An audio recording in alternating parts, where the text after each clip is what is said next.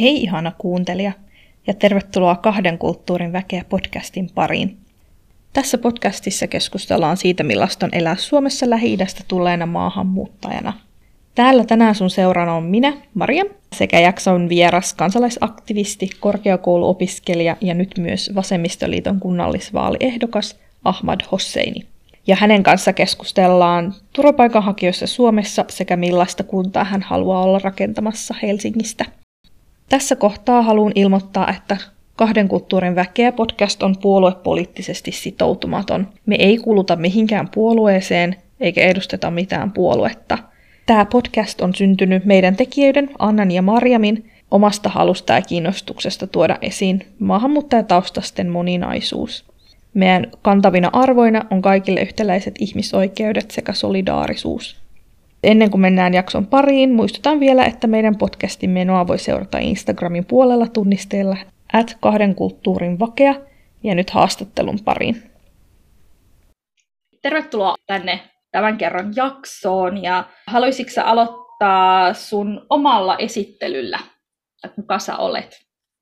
Kiitos, moikka ja kiva olla tässä mukana. Tosiaan mun nimi on Ahmad Hosseini. Olen yhteisöpedagogi opiskelija opiskelen ekovuotta nyt täällä pääkaupunkiseudulla. Ja olen lähihoitaja ammatiltani ja myös ää, nuori aktivisti tai kansalaisaktivisti täällä Helsingissä. Ja sä oot ollut kuin monta vuotta nyt Suomessa? Ää, nyt on mennyt hieman yli viisi vuotta. Marraskuussa tuli täyteen viisi vuotta, eli hieman yli viisi vuotta ja kolme tai neljä kuukautta kolme kuukautta tai neljä. Haluatko vähän kertoa, että miksi sä tulit Suomeen? Jakaa sitä tarinaa. Miksi mä tulin Suomeen? ja mä lähdin äh, ensisijaisesti, tarkoitus oli vaan lähteä maasta pois, eli Euroopan puolelle, mutta ei ollut tarkoitus, tai ei ollut tietoa mitenkään tota Suomesta, eli mä en tiennyt mit, äh, mitään Suomesta, Kuten moni varmasti tietää Afganistanin tilanteesta, se on nyt tällä hetkellä vaarallisin maa, jos mä muistan oikein tilastojen mukaan, niin 2015 mä lähdin sieltä maasta. Yleinen ää, syy on just se turvattomuus, eli se, että siellä on vaarallista ja ei voi oikeastaan elää normaalia elämää ja ei uskalla edes niin kuin haavailla tulevaisuudesta. Ja parempi, tota, parempaa elämää kohti, niin lähdin sieltä matka kesti kaksi kuukautta ja sitten päädyin Suomeen ja siitä iloinen. Tuliko se niinku yksin? Ja mä tulin yksin ja meidän matka, mun matka kesti kaksi kuukautta ja matkan aikana tai niin kuin piti kävellä välillä kävelleen ää, junalla, bussilla, venellä, piti juosta välillä, niin sillä tavalla tulin Suomeen kuulostaa aika vaaralliselta mun mielestä. No matka oli siinä vaarallista ja raskasta. Että sä tulit yksin ja sellaista mä mietin, että yleensä just mitä kuulee, että jotkut välillä sanoo, niin ne, tai niin kuin ihmettelee tosi paljon, että minkä takia miehet tulee yksin, että minkä takia sit naiset ei koskaan tule yksin. Ja mitä sä ajattelet siitä? Niillä oikeus miettiä ja pohtia, miksi asia on näin, mutta omasta kokemuksesta ja voisin sanoa, että miehet tai varsinkin nuoret miehet, siinä voisi olla kaksi syytä. Ensinnäkin se, että matka on tosi vaarallista ja raskasta. Ja sä et ole varma, että pääseekö perille vai ei. Jos sä oot yksin, sitten matka voi olla sulle helpompi, mutta jos on lapsia ja sun vanhemmat ikäihmisiä mukana, niin sitten on vaikea niin päästä perille, koska matka ei tule olemaan helppo. Ja toinen syy myös voisi olla se, että on todella kallista matka, eli sun pitää maksaa sitä matkasta ja salakuljettajalle, jotta sitten hän voisi ottaa maassa toiseen ja näyttää reittiä. Ja myös on kolmas ehkä voisi olla se toivo, että kun perhe lähettää, ei ole vaikea, ei ole helppo niin lähettää varsinkaan äidille lähettää yksin oma poikansa tai tytönsä, niin, niin ehkä se, se, siinä on toivo, että jos tämä poika pääsi perille, sitten hän voisi kutsua meidät ja sitten viedä meidätkin tästä maasta sinne, missä hän onkin turvassa. Niin ehkä nämä on ne isommat syyt. Joo, no, kyllä kuulostaa tutulta. Mä mietin, että voisiko myös olla se, että pelkääköhän naiset, että heitä niin kuin hyväksi käytetään, että onko siinä myös sellainen? Ehdottomasti syitä tosi paljon voisi olla, koska matkan aikana tosi vaikea edes huolehtia itsestään. Jos on naispuolinen, niin sellaistakin on tapahtunut hyväksikäyttöä ja on raiskattu ja niin poispäin, mutta kaikki on mahdollista matka-aikana. Mä mietin, että yleensä kun ihmiset kysyy sitä kysymystä, että he ei ehkä niin kuin ymmärrä sitä syytä, että he vaan niin kuin, ehkä vähän vihaisesti sitä joskus sanoo. Mm. Et sitten kun sä tulit Suomeen, niin menikö sä heti vastaanottokeskukseen? Joo, mä, joo, mä tulin Turkuun, niin sieltä sitten rajalla itse asiassa meidät vastaanottiin, me otettiin vastaan ja sieltä sitten rajalta lähetettiin suoraan Turkun vastaanottokeskukseen. Se sijaitsi tota, ihan kaupungissa lähellä keskustaa. Se oli tarkoitettu myös tota, alaikäisille nuorille. Niin mä päädyin sitten siihen Tur- Turun tota, vastaanottokeskukseen, joka oli keskustassa. Eli mä oon asunut Turussa nyt neljä vuotta, sitten sen jälkeen mä muutin tänne pääkaupunkiseudulle. Millainen se kokemus oli se vastaanottokeskuksessa? Jos muista oikein, niin sekä ilo että myös jotain epävarmuutta, että okei, samalla iloinen olin siitä, että okei, matka on vihdoin ohi ja mä oon maasta, johon mä halusin päästä. Mutta toisaalta oli epävarmuus, okei, mitäs nyt seuraavaksi tapahtuu? että mitäs meille käy. Ja sellaista mietittäväkin oli. Mutta muistan, kun me äh, lähetettiin bussilla sieltä ja me tultiin Tur- äh, Turkuun, niin vahingossa meidän bussikuski vei ensin meidät väärälle äh, pihalle.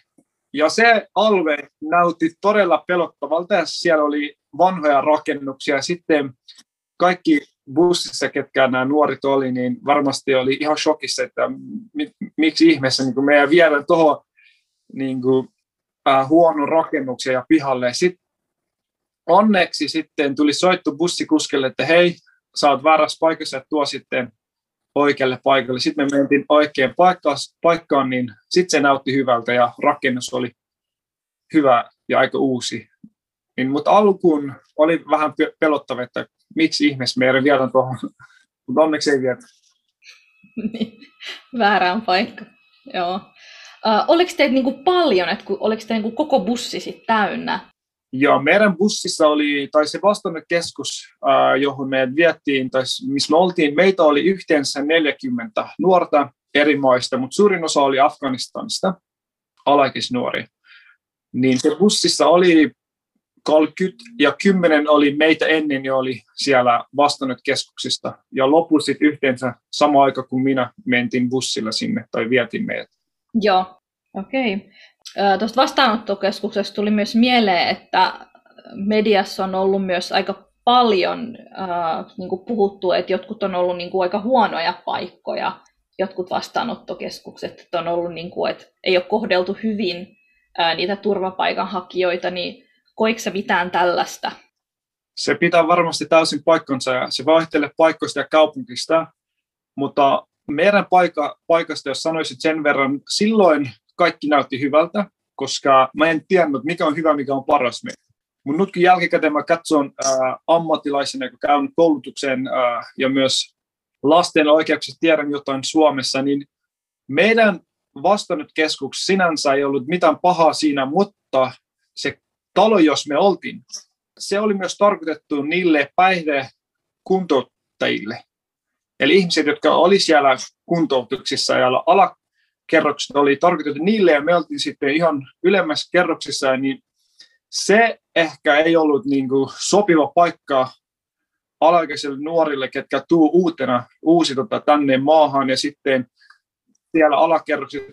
Kyllä siellä välillä oli sellaisia hetkiä, että nämä ihmiset, jotka jolla oli taustalla tota, päihtekäyttöä ja niin poispäin, niin ne vahingossa tai väkisin tuli sitten meidän puolelle, eli ihan uh, ovista pääsi ja meidän huone kävi, niin se saattoi silloin olla monille pelottava, että miksi joku tuntematon ihminen, joka ei tunne meitä, niin tuli yhtäkkiä meidän huoneeseen. Niin ehkä, eli siinä mielessä tota, sitä näkökulmasta ehkä ei ollut niin paras paikka, mutta muuten hyvä paikka. Joo. Puhuiko sitten äh, turvapaikanhakijat niin keskenään, että mikä paikka on hyvä tai että toi paikka on huono, että niin kuin ihan ympäri Suomea. Että oliko teillä joku verkosto, mistä jakaa sitten kokemuksia? Tai... Siellä Turussa on se pää keskus, mikä on Pansiossa.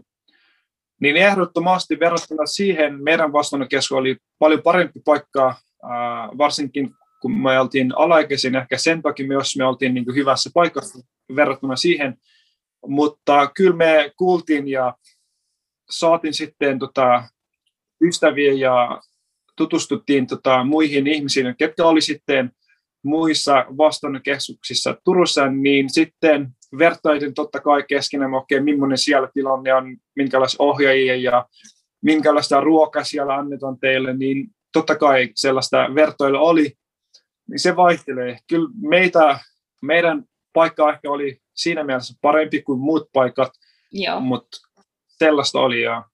Joo. Sä kerroit, että sä oot tullut silloin 2015 ja sinä vuonna tuli tosi tosi paljon turvapaikanhakijoita ja, ja sitten ehkä semmoiset no niin kuin rasistit tai jotka ei tykännyt, niin he tosi paljon niin kuin syytti, että, että ne, jotka nyt tulee Suomeen, niin ne on kaikki elintapapakolaisia ja on niin kuin maahan tunkeutuja, on vaaraksi niin kuin meidän naisille ja tosi paljon kaikkea tällaista syytöksiä, niin miltä se tuntui kuulla ja lukea sellaisia uutisia?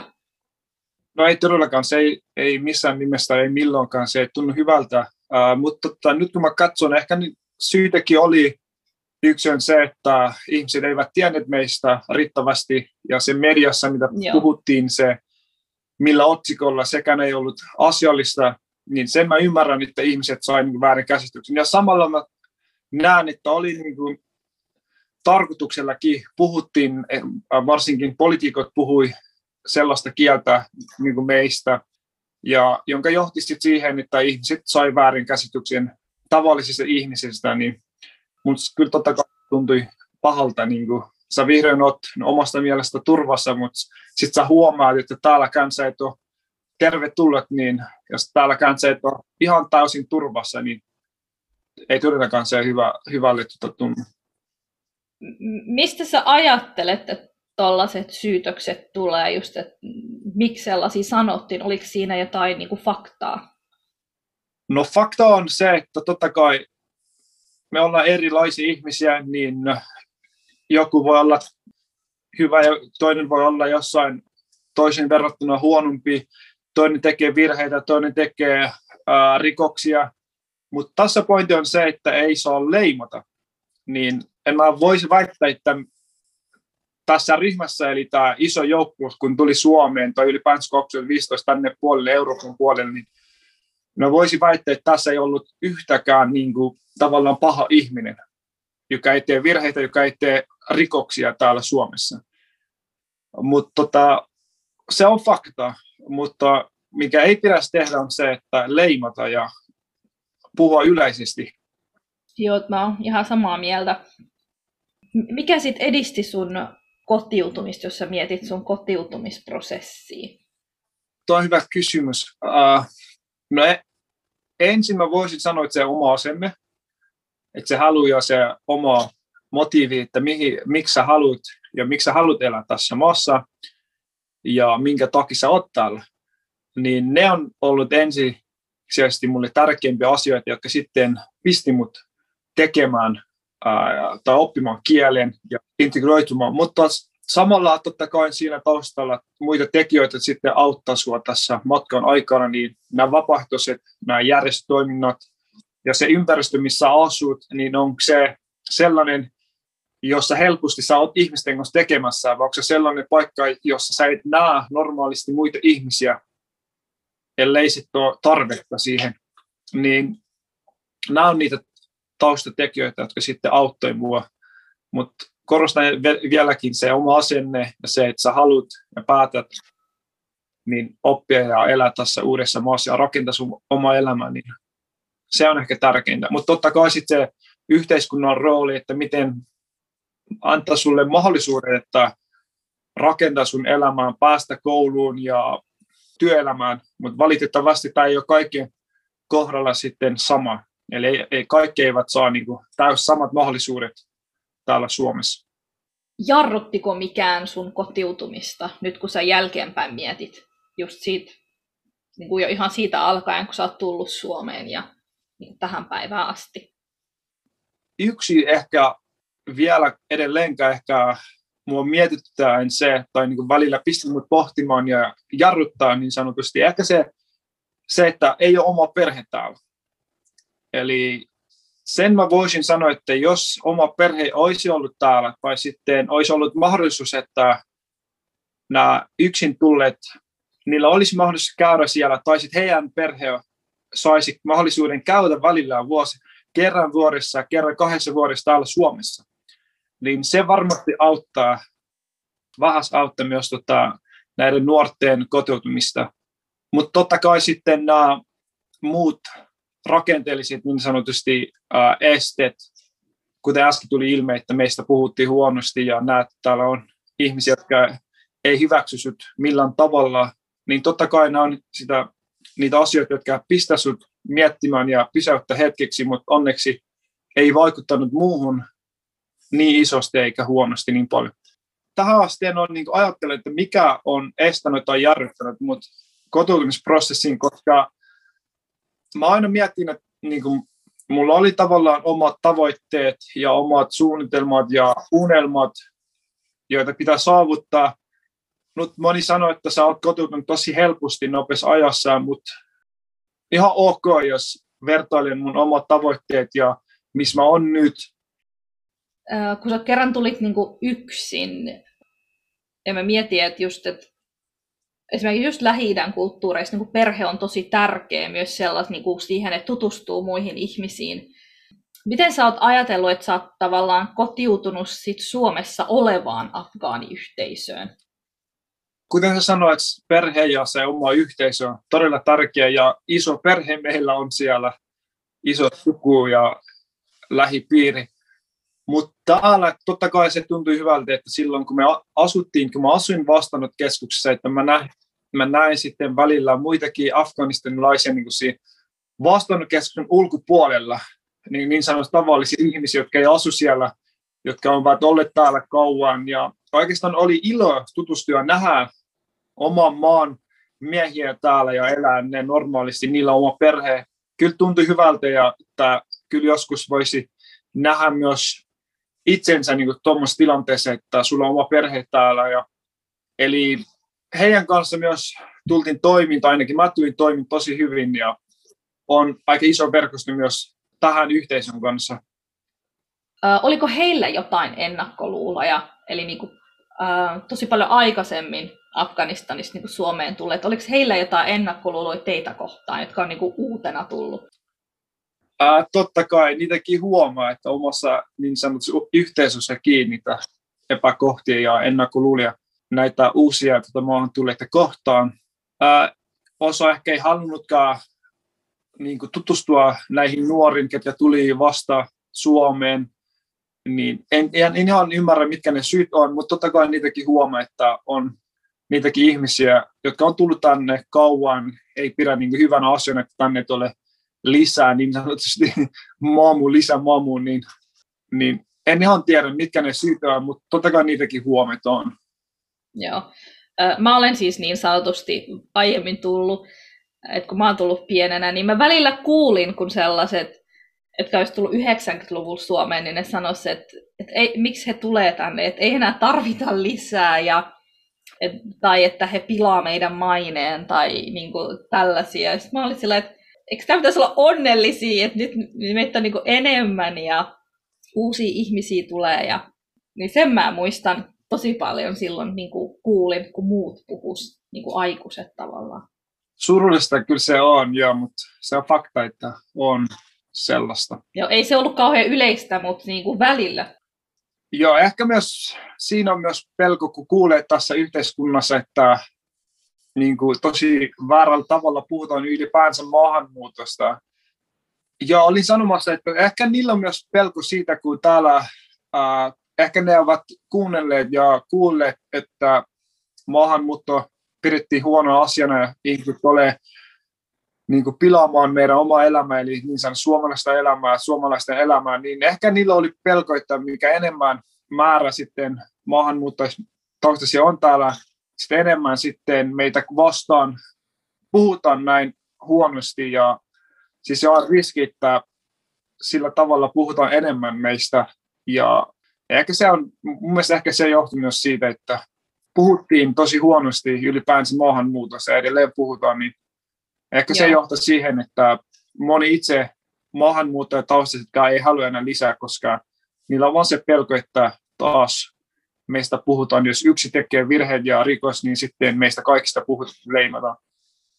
Joo. M- miten te sitten tavallaan pääsitte niin kuin siihen afgaaniyhteisön sisälle, että oliko sitten sellaisia niin kuin juhlia, mihin sitten kaikki meni. Mutta tulee niinku kurdilaiset, kun niillä on aina jotkut omat juhlat ja sitten kaikki on siellä jossain koulun liikuntasalissa. Tuostakin pakko sanoa, että yksi esimerkki, että miten se näkyy, että moni ei halunnut edes meidät mukaan Joo. heidän omiin tapahtumiin. Sitten Turussa on muita monta tai kaksi afganistanilaista yhdistystä, ja silloin kun me oltiin keskuksessa, niin Joo. tavallaan me, me nuoret, jotka oltiin siellä, totta kai me haluttiin, välillä me mentiin heille, niin heidän järjestämiin tapahtumiin, mutta moni ehkä huomasi, että me ei ole niin tervetulleita siihen. Ja sitten mä itse oli, mä koin, että ehkä sitten on tarvetta niin kuin perustaa omaa ryhmää. Ja oma yhdistys jopa olin ajatellut sellaistakin, että voisi itsekin järjestää itsellemme, koska meitä oli 2015, meitä tuli lisää niin kuin tarpeeksi riittävästi. Ja tarvittiin näitä lisää järjestöjä, lisää tätä toimintaa, niin sitten minä olin yksi ää, niistä, ketkä sitten perusti meidän, tama, meidän oman ryhmän, ja sitten sen jälkeen ne järjestettiin itsellemme ja myös muille avoim, avoimet tapahtumia, kulttuuristapahtumia, kutsuttiin kaikkia ja sitten meillä oli välillä yhteistyötä muiden tahojen, eli afganistanilaisten yhdistysten kanssa, mutta me oltiin ihan itsenäisiä myös. Sä oot kyllä tosi aktiivinen. Kaikkea ihan hirveästi. Et kun sä teet noin paljon, että sä, oot, ää, niinku, sä harrastat ää, kansalaisaktivismia ja et, tavallaan mä tutustuin suhun sen niinku Instagramin kautta, että sulla on siellä tosi paljon, sä otat kantaa asioihin ja ää, opiskelet ja ää, nyt sulla on niinku kuntavaalikampanja, niin oletko sä poikkeus? Tuohon en tiedä poikkeus, mutta kai en mä oikeastaan, en mäkään halua niin kuin jatkuvasti tehdä näitä asioita, koska mäkin haluan niin kuin elää sellaista elämää, jos ei mitään vastuuta, mutta kun ei ole oikeastaan. Eli koko ajan, kun mä näen epäkohtia ja pakko sitten, jonkun on pakko niin kuin tehdä asialle jotain, niin ehkä mä tässä en ole poikkeus, mutta ehkä tässä mä vain siirrän se vastuut niin kuin toiselle ihmiselle. Ja mä otan ne omat vastuut, jos koen, että asialle pitäisi tehdä jotain, niin sitten ehkä mä on, en ole vaan siirtänyt ne vastuut. Ehkä siinä se ero mun ja muiden ihmisten ero. Mä mietin, että yleensä ehkä ihmiset ajattelee, että turvapaikanhakijat, että ne on tosi laiskoja ja istuu vaan. Ja, ja sitten mä mietin, että sulla on niinku taas ihan täys vastakohta, että No ihminen, ihminen saa olla laittaa, ihminen ei kaikkea tarvitse niin kuin, tehdä, mitä Ahmed tekee, ei kaikkeen niin kuin, tarvitse tehdä niin kuin, politiikkaa, ei, mutta kun hän vaan jokainen niin kuin, tekee omalta osalta se oman tehtävänsä ja ei siirrä tavallaan vastuut toiselle, ei oleta, että okei, okay, joku muu hoitaa mun puolesta, niin sekin riittää, että itse tekee jotain asialle, kun näkee ja kokee jotain epäkohtaa, epäoikeudenmukaista, niin tosi mahtava toi sun ajatus. Jos sä voisit palata siihen hetkeen, siihen ensimmäiseen hetkeen, kun sä niin otit ensimmäisen askeleen ja lähdit Eurooppaa kohti, niin mitä sä sanoisit itsellesi? Tämä on tosi hyvä kysymys. Mä, jos mä palaisin ja sanoisin, mitä sanoisin itselleni silloin, mä varmasti sanoisin, että jatka, että sua odottaa siellä hyviä hetkiä ja ja ei saa luovuttaa. Ja se on sen arvoista. Jatka vaan. Joo, mahtavaa. Tuossa vähän sivuttiin sitä, että sä olet nyt myös niin kuin asettanut ehdolle kuntavaaleissa, Ää, niin mikä sai sut asettumaan ehdolle? Mikä sai mut? Kuten äsken mä sanoin, että ylipäänsä jos puhutaan, Suomi on demokraattinen maa, niin koen vahvasti, että demokratia on ää, tärkeää, että kaikkien äänit ole kuuluviin. Ja kun itse kokenut näitä epäkohtia, niin mä koen vahvasti, että mun kaltaisen ihmisten ääntä siellä päätöksenteossa tarvitaan. Meistä puhutaan siellä, meidän puolista puhutaan. Mä en näe sellaista ihmistä, joka oikeasti edustaa mun kaltaisia ihmisiä täällä Helsingistä ympäri Suomea, niin joka omaistuu ja tietää, mitkä ne oikeasti ne epäkohdat, joita, joita me itse ne joudutaan kokemaan, mitkä ne on. Ja myös kun itse on tehnyt näitä kansalaisaktivistihommia ja myös itse kuulu vähemmistöryhmiin, ehkä nämä on ne syydemmät syyt, miksi itse lähtenyt ehdokkaaksi. Joo. Mitkä sun vaalilupaukset on? Lupaus on se, että mä teen kaikkini, jotta sitten mä vaikuttaisin tai vähentäisin ainakin epäkohtia, mitä Helsingissä ihmiset kokee, eriarvoisuutta ihmiset kokee. Ja lupaus on se, että mä teen kaikkini näiden asioiden eteen. Eli se on vaan lupaus. Niin sitten se on meistä kaikista kiinni sitten, jos mä pääsen, mikäli mä pääsen sinne valtuustoon. Yksin ei, ei todellakaan pysty muuttamaan näitä asioita. Mutta mun lupaus on se, että mä otan nämä ihmiset, joita nyt mä tiedän, tiedän, mitä ne kokee päätöksenteossa huomioon, ja mä teen tämän asian eteen kaikki, niin se on se mun lupaus. Sä olet vasemmistoliiton listalla, ja se on niin kuin, jos sä mietit niin kuin politiikkakenttä, kun on niin kuin oikeisto ja vasemmisto, mm, niin onko sun mielestä, että meneekö maahanmuuttajataustaiset ennemmin niin kuin vasemmistopuolueiden listoille kuin sitten taas oikeistopuolueiden listoille. Mitä sä ajattelet? Uh, siis mä olisin toivonut, että asia olisi ollut näin, mutta mä valitettavasti huomaan, että on moni maahanmuuttajataustaisia ihmisiä ja myös, niin voi sanoa, ensimmäisen sukupolven suomalaiset täällä Suomessa, jotka sitten kannattaa esim. Perseen linjaa, mikä sitten oikeasti vastustaa maahanmuuttoa tai sitten luo sellaista vihaa ja puhuu aika huonostikin näistä ihmisistä, tavallisista ihmisistä, niin mä toivoisin, että jokainen, joka kiinnostuu ylipäänsä politiikasta ja elää tässä maassa, ota selväksi, että mikä on meneillä tässä yhteiskunnassa ja ketkä puhuu sun puolesta ja ketkä päättää sun puolesta. Niin sitten sen, sen, sen, sen perusteella sitten tekisi sen johtopäätöksen, että mihin puolueeseen sitten hän haluaisi liittyä, mikä oikeasti se puolue, joka edustaa sun arvoja, edustaa sun asioita ja tekee kaikkien ihmisten puolesta eikä tiettyjen ihmisten puolesta. Äänestääkö sitten maahanmuuttajataustaiset niin kuin maahan, toisiin niin kuin maahanmuuttajataustasi ennemmin kuin sitten kantasuomalaisia? Mä toivoisin, että ne vaan äänestää sen perusteella, kuka oikeasti edustaa heitä. Mutta se on fakta, että jos itse on maahanmuuttajataustainen, niin on helppo ymmärtää muita vähemmistöryhmiä. Jos itse kuuluu vähemmistöryhmään, niin on helppo ymmärtää ihmisten vähemmistöryhmien tota, tarpeet ja että ymmärtää, mitä oikeasti ne haluaa ja kokee. Mut, eli sitten se on helppo niin umoistua, mutta totta kai mä haluaisin, että kaikilla on myös oikeus äänestää ketä tahansa, mutta äänestä sen perusteella, että hän edustaa oikeasti ja hän on hyvä ja sopiva ehdokas puolueesta riippumatta, niin mä toivoisin näin. Joo.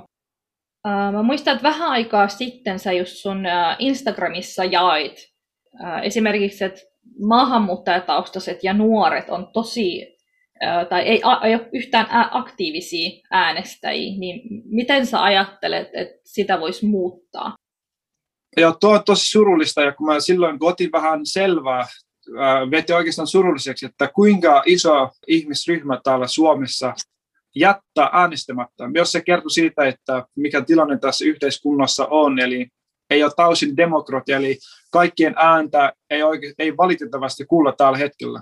Eli jos iso osoitetta jättää äänestämättä, niin se on yksi mun tavoitteita omalla ehdokkuulla. Mä voisin aktivoida ja herättää äänestämisintoa näissä ihmisissä, varsinkin nuorissa ja etenkin sitten maahanmuuttajan toiset nuoret.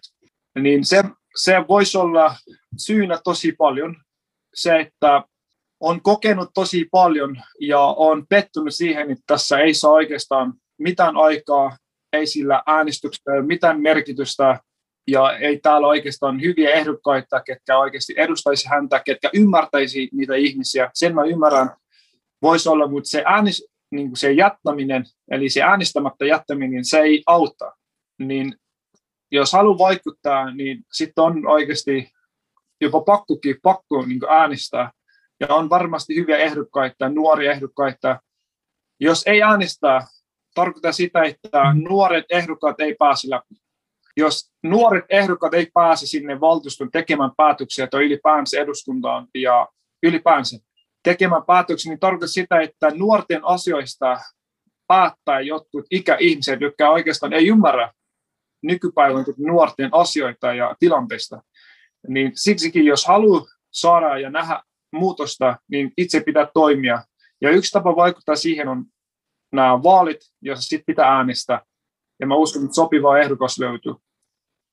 Miten sä ajattelet, että korona vaikuttaa sellaiseen vaalikampanjointiin? Et aikaisemmin oli joku soppaa tykki jossain, josta oli kahvia pulla ja sitten jaettiin niitä lappuja.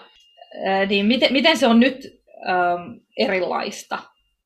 Ja se on vaikuttanut ja se vaikuttaa myös äänestäjien tilanteeseen ja myös vaikuttaa myös ehdokkaiden tilanteeseen ja pistää hyvin eri asemin näitä ehdokkaita myös. Esim. itse olen opiskelija ja mulla ei ole oikeastaan iso budjetti. Alun suunnitelma oli se, että katukampanja on yksi tapa, jolla mä voisin kohdata ihmisiä ja kuunnella heitä ja samalla voisin puhua omista teemoista ja niistä asioista, joita mä haluan edustaa. Mutta valitettavasti nyt koronatilanteen takia se mahdollisuutta ei mulla ole. Niin se tarkoittaa myös sitä, että se, sitä näkyvyyttä mä en saa somessa, että niin kuin täällä. Jos sulla ei ole riittävästi budjettia, nämä mainontapaikkoja maksaa hirveästi, some-mainonta maksaa myös paljon. Nämä ehdokkaat, kenellä on varaa, niin ne tekee aika hyvää kampanjointia, mutta ne ehdokkaat, ketkä ei ole, kenellä ei ole varaa, sitten ne vaan tekee, mitä ne pystyy. Ja myös se vaikuttaa tämä tilanne äänestäjien tilanteisiin, että jopa ihmiset voi jättää äänestämättä, koska pelkää varsinkin ikäihmiset ja riskiryhmä ihmiset, niin voi olla, että ne ei halua tulla omasta kodista ulos äänestämään, äänestämään koska koronapelko. Eli hyvin tämä tilanne on tällainen, joka vaikuttaa kaikkien ihmisten tilanteeseen tällä hetkellä. Onko sitten toi somekampanjointi tullut jäädäkseen, että tuntui, että aikaisemmin poliitikot ei kauheasti mainostanut itseään niin kuin somen kautta ollenkaan? Se on totta, että nyt varsinkin tänä vuonna, viime vuonna melkein kaikki asiat on siirtynyt some- ja nettimaailmaan, koska on korona, kaikki on etäyhteyksissä, kaikki kotona, niin ei voi tehdä asioida itse, käydä paikan päällä, kaikki on nyt somessa, niin ehkä se on myös yksi syy, miksi ehdokkaat ja poliitikot on nyt siirtynyt enemmän some-puolelle, tekee siellä duunoja ja ilmoittamista on kyse. Ja myös äänestäjien puolesta äh, kannalta myös nekin ovat enemmän nyt täällä somessa. Mutta valitettavasti ei kaikki somessa, ei kaikki ole niin netissä, niin sen takia ei voi tavoittaa kaikkia ihmisiä. Niin se on sitten tämä surullinen puoli. Okei. Okay. Mm. Et kun sä puhuit siitä, että nyt sellaiset, joilla on varaa niin kuin enemmän, että he pystyvät enemmän niin kuin maksaa just, niitä, just vaikka niin kuin Facebookille siitä, että heidän mainokset tulee niin kuin eteen, niin uh, mitä sä ajattelit, että äänestäjien pitäisi tavallaan tehdä, että he pystyisi arvioimaan, että niin kuin löytämään sen oikean ihmisen? Uh, ehkä paras tapa on se, että itse lähtee oikeasti myös ottamaan hieman selvää, että okei, mikä on se ensisijainen puolue, jolle hän haluaa antaa ään, äänensä, ja myös sitten puolueen tota, sivuilta löytynä ehdokkaat. Eli jos on netti käytössä, niin Googlemalle myös löytyy eri puolueiden sivuista, että ne puolueiden tota, ehdokkaat, kuntavaaliehdokkaat. Niin, ja sitten katsoa varmasti löytää se ehdokkaan sometilit, jossa hän on varmasti todennäköisesti aktiivinen, ja hän työstää siellä, tekee töitä, eri, niin kuin tuoda esi, esille eri asioita, niin sitten vähän seuraamalla, että mitä tämä ehdokas tekee, niin kyllä mä uskon, että jos haluaa niin hyvissä ajoin ottamaan selvää, niin hän varmasti löytää se sopiva ehdokas itselleen. Eli tapoja on. Kyllä. Aletaan lähestyä tuota viimeisiä kysymyksiä. Mikä on sun unelmien visio Helsingistä? Tuo on tosi hyvä kysymys. Ehkä on sellainen Helsinki, jossa se ihmisyys on edellä. Ei se tausta, ei se kieli, ei mikään muu oma tota, ominoisuus, vaan sä näet yhteisöllisyyttä Helsingissä. Kaikki vaan hyväksyy toisensa just sellaisina kuin ne on, ja kaikki on siinä mukana päätöksenteossa, niin sellainen kaupunki, varsinkin Helsinki, jossa on tosi halpaa asua ja myös ei, koi, tota, ei joudu kokemaan rasismia, syrjintää, eriarvoisuutta, niin sellainen kaupunki, joka on myös avoin kaikille, niin sellaista, sellaisesta tota kaupungista mä haaveilen. Ja näiden asioiden eteen mä tuun tekemään töitä. Joo, se olisi kyllä kiva paikka asua. Mitä sä haluaisit vielä tähän loppuun sanoa?